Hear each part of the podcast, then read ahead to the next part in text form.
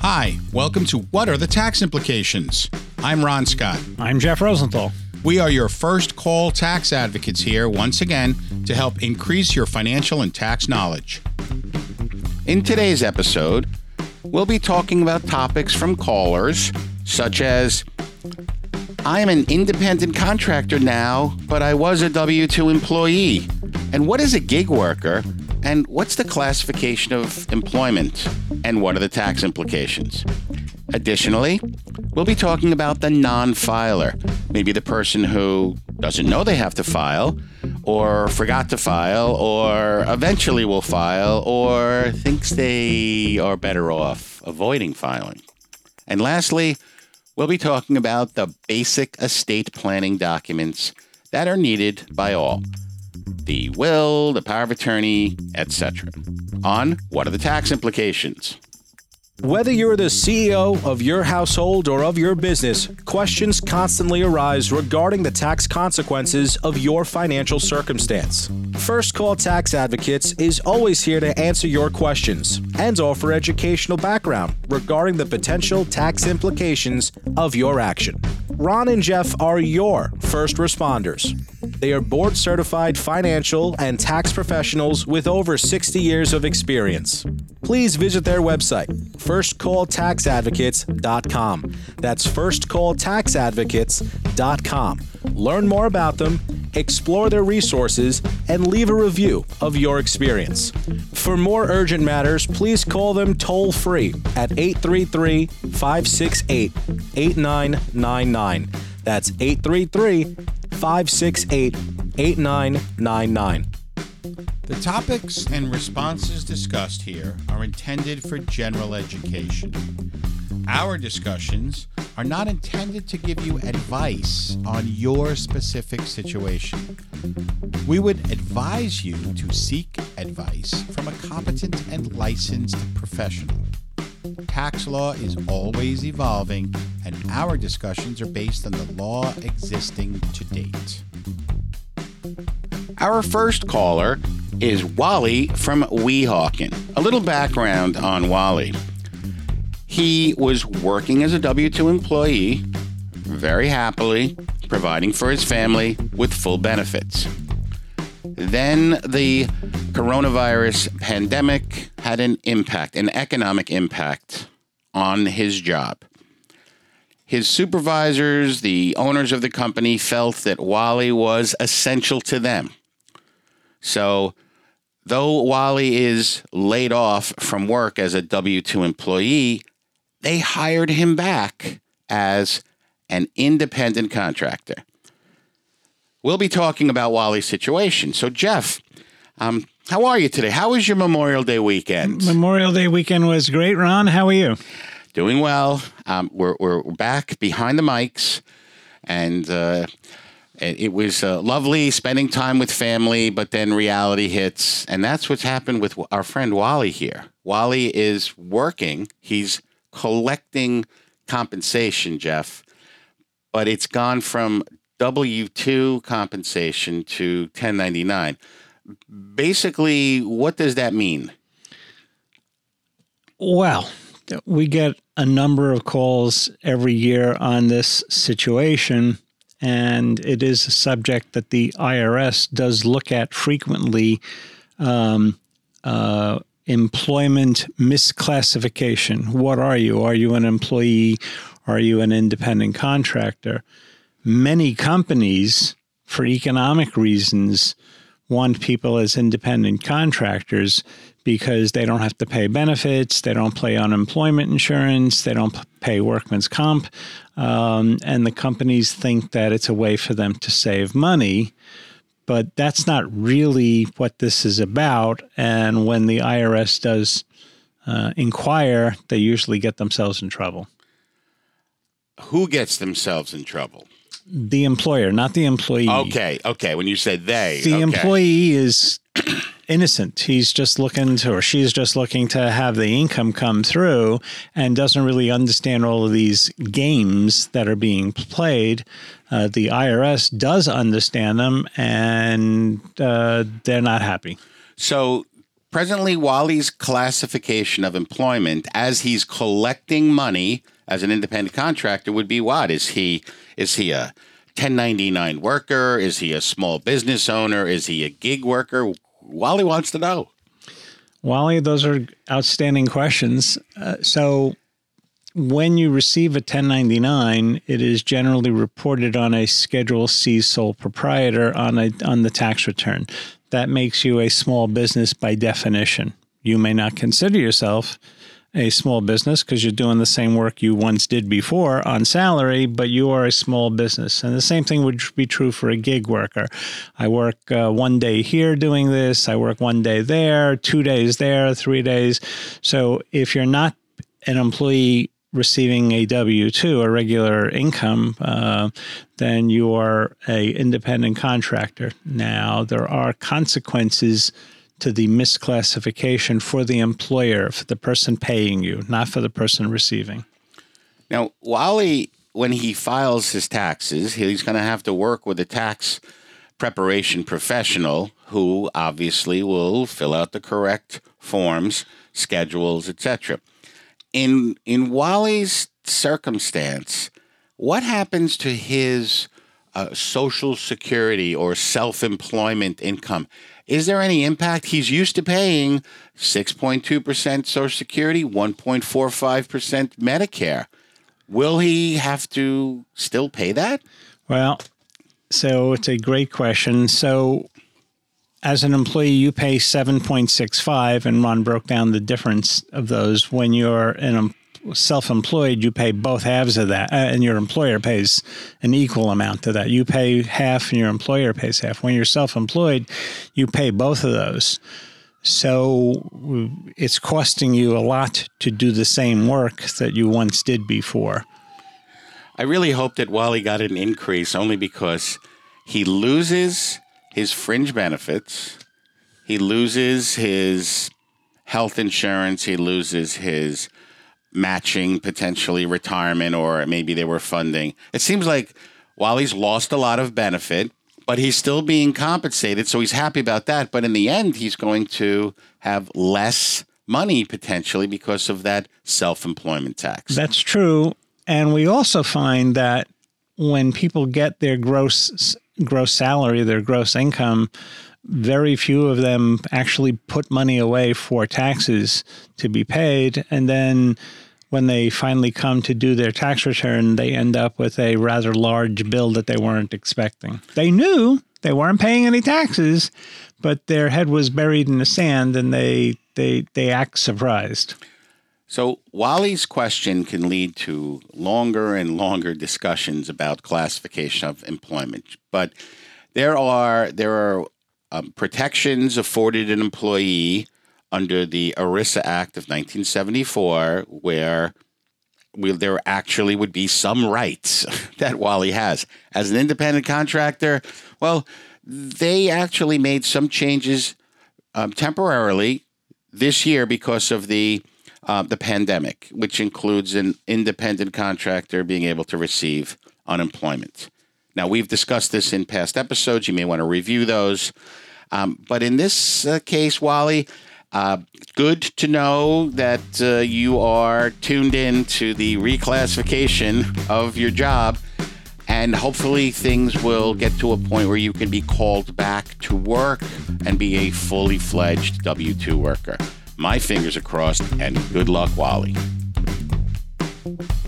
Our next caller is Richie from Roanoke. And he has an interesting situation. He has close neighbors, wonderful neighbors, Jeff. I mean, th- these are these are people who are essential workers. We're talking about a nurse and a police officer who have children who are in grade school. And you know, Richie who he works, he's an attorney, and he's been busy and everybody's busy and everybody's worried, but something's come up. Richie's daughter, Debbie, has been asked by the nurse and police officer, names withheld. You know, Richie wants to be careful, even though that, uh, you know, they could have changed names to protect the innocent. He just wants to say nurse and cop. So, nurse and cop have approached his daughter about babysitting the kids during summer camp.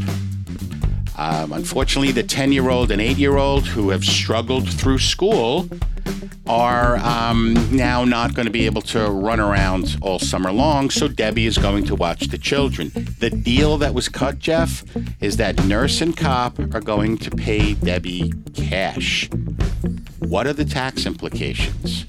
Does she have to file? Oh, the little hairs on the back of my neck are itching because there's so many ways this conversation can go. Uh, Debbie and Richie uh, as we talked about in previous episodes, all income is taxable, uh, and certainly babysitting would be taxable income. So Debbie would have to report for any number of reasons. So, a little more to the story. Debbie files her taxes because she has a part time job. She's also claimed as a dependent by Richie and Richie's wife. So, she has full intention of filing and she knows that this income is going to have to be accounted for. So, um, Richie, of course, will continue to file with his daughter as a dependent, even though there's not much that we get anymore about the dependency exemption, right, Jeff? That's yeah. true. Until the law changes, that's the way it is right. now. Tax Cuts and Jobs Act took away that benefit, but it raised the standard deduction and the t- uh, child tax credit. Well, we don't need to get into that. So let's get back to the story here because this is about this is about potential representation because of non filing by somebody. So let's go to the nurse and the cop for a moment. They're going to be paying cash for Debbie's services this summer as a babysitter. And you know, watching watching the children is no easy task, so Debbie would have really earned her compensation. But the nurse and cop, when filing their taxes in April, is there any way for them to include this expense as a deduction, Jeff? No. Uh, because they're paying cash, because they're not paying a formal salary, they're not going to be able to claim dependent care paid with cash. And they have other, they have liability issues. If uh, Debbie is preparing dinner for the kids and cuts herself real bad, and you can have workman's comp, you can have this, that, and the other thing. There are all kinds of complications by just simply paying cash because it is not that simple. So, let's make it a little bit more complex. Then what should the nurse and cop do?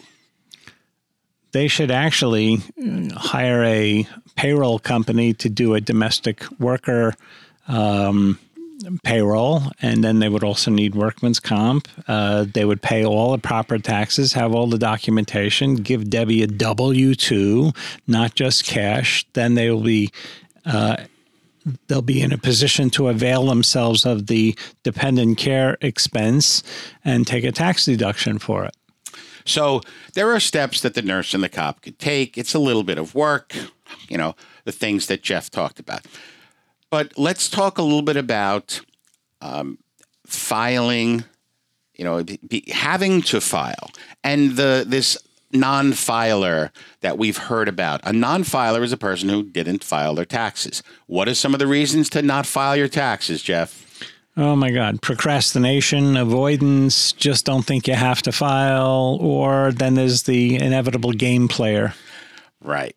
So, again, the limit once you've hit $400 of income, you are required to file that triggers the Social Security tax calculation. And if your income is, say, $500, you have to file. You're only going to pay Social Security and no income taxes, but you are still required to file. Okay. So, what about the person who forgets to file? Are they required to file if they just honestly forgot? Well, they are required to file. And honestly, how do you forget that you made income and that we have to file tax returns every okay. year at the same time? But yes, there are people yeah. who do so, that. Who forget or procrastinate. Um, what about the person who is getting a refund and decides, oh, we talked about that, didn't we? We did. We talked about the, the person that now has all these refunds coming and these statute of limitations, right? We did. Okay. So if you're getting a refund, you're going to want your money, so then you're going to have to file. What about you mentioned something about the person avoiding filing or playing the game? Yeah, there are there are people who think that they're gaming the system by not reporting their income and spiting the government for taxes, and in the end, they're ineligible for Social Security, for unemployment if they get hurt, their workman's comp. They but you know they were playing the game. And we've had a few of those people that we've represented. So let's sum this up. So our friends in Roanoke um, uh, take take the education from this session and apply it. Maybe Richie can have an off the record discussion with the nurse and the cop about what possibly to do. And those who forget or are late or procrastinate, all right, well, you know, wake up, catch up. And those who are playing the game, proceed with caution. Richie, Debbie, good luck. Remember, the First Call Tax Advocates, Ron and Jeff, are your first responders. Board certified professionals, over 60 years of experience.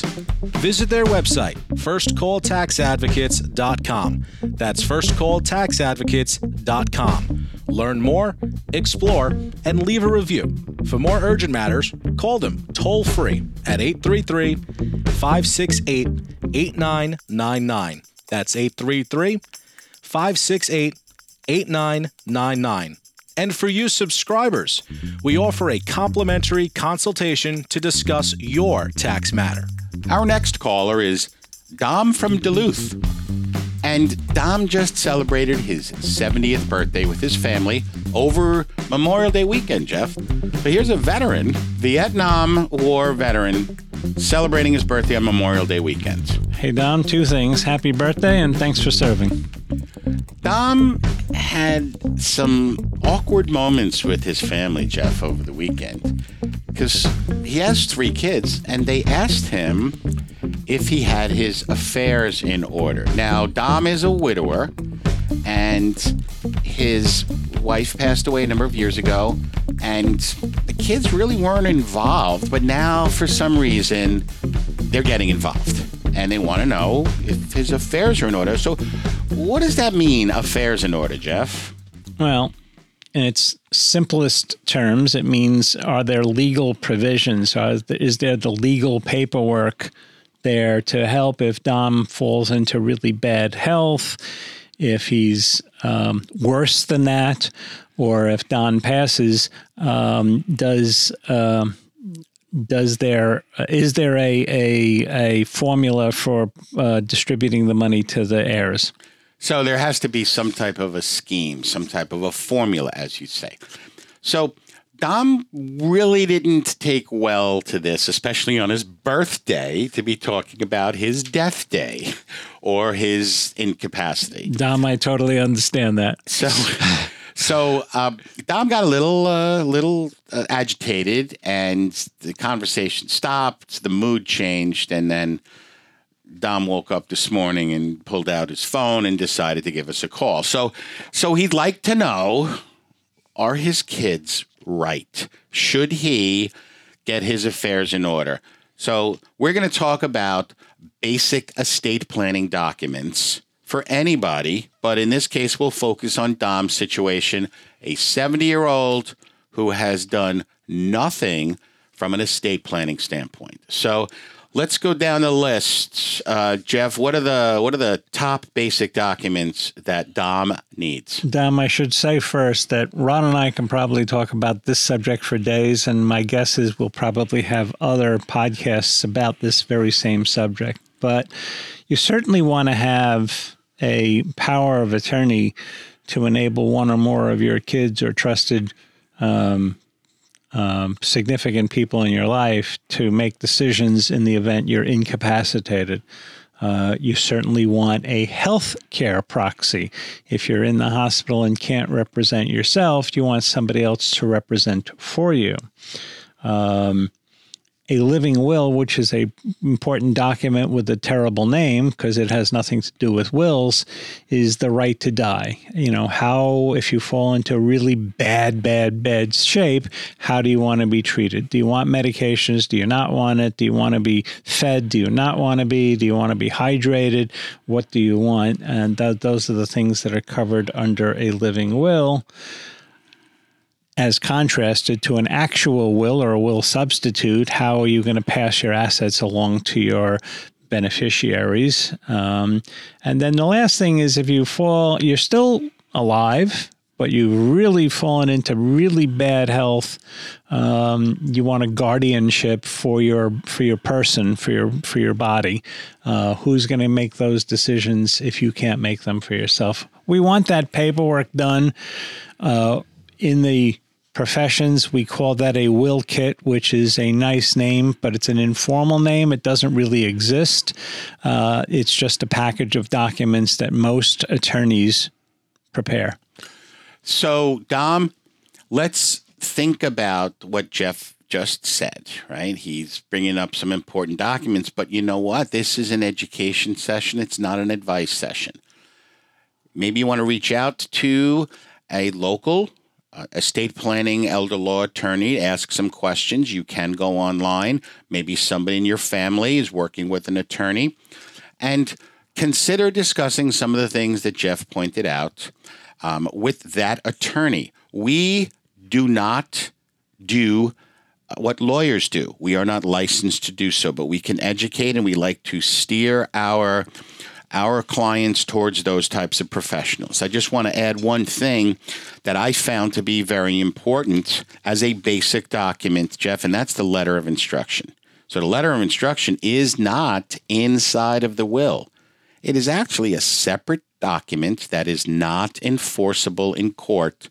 But what it does is it gives that personal representative clear instructions of what to do with certain things that are important to you. For instance, there may be there may be uh, sentimental valuables that you have, and you want to say, make sure that my granddaughter gets my jewelry that she likes to play with. Make sure that my daughter in law gets my Tefal cooking uh, appliances because she so admired them. There could be something in that letter of instruction that is not specifically laid out in the will, and also, most importantly, how the body is to be handled. And if there will be some type of a funeral, wake, or viewing of some sort. So, again, basic documents power of attorney, healthcare proxy, living will, will, guardianship, and the letter of instruction. We have all lost people. And unfortunately, too often we have this discussion. If they only left us instructions, we would know what to do. So now we're just making up decisions on our own. So a letter of instruction, or some people even video that, or whatever, just a a um, a clear set of what you want when something happens to you will help out everybody and it'll clear up all the confusion. I hope things get better uh, between you and your family members, Dom, and good luck. Thank you for listening. We hope you enjoyed the show. You probably have additional questions, don't you? We are your first call. Remember, everyone's situation is unique but we should be your first call. We are your first responders. The 911 operator doesn't call you. Please call us toll free at 833 568 8999. Again, 833 568 8999. And visit our website at firstcalltaxadvocates.com. We'd love to know what you've learned today, so please leave a review on our website. We have attempted to appeal to a broad audience, but we want to help everyone if we can. In our next episode of What Are the Tax Implications? We'll be talking about the following topics the responsible person.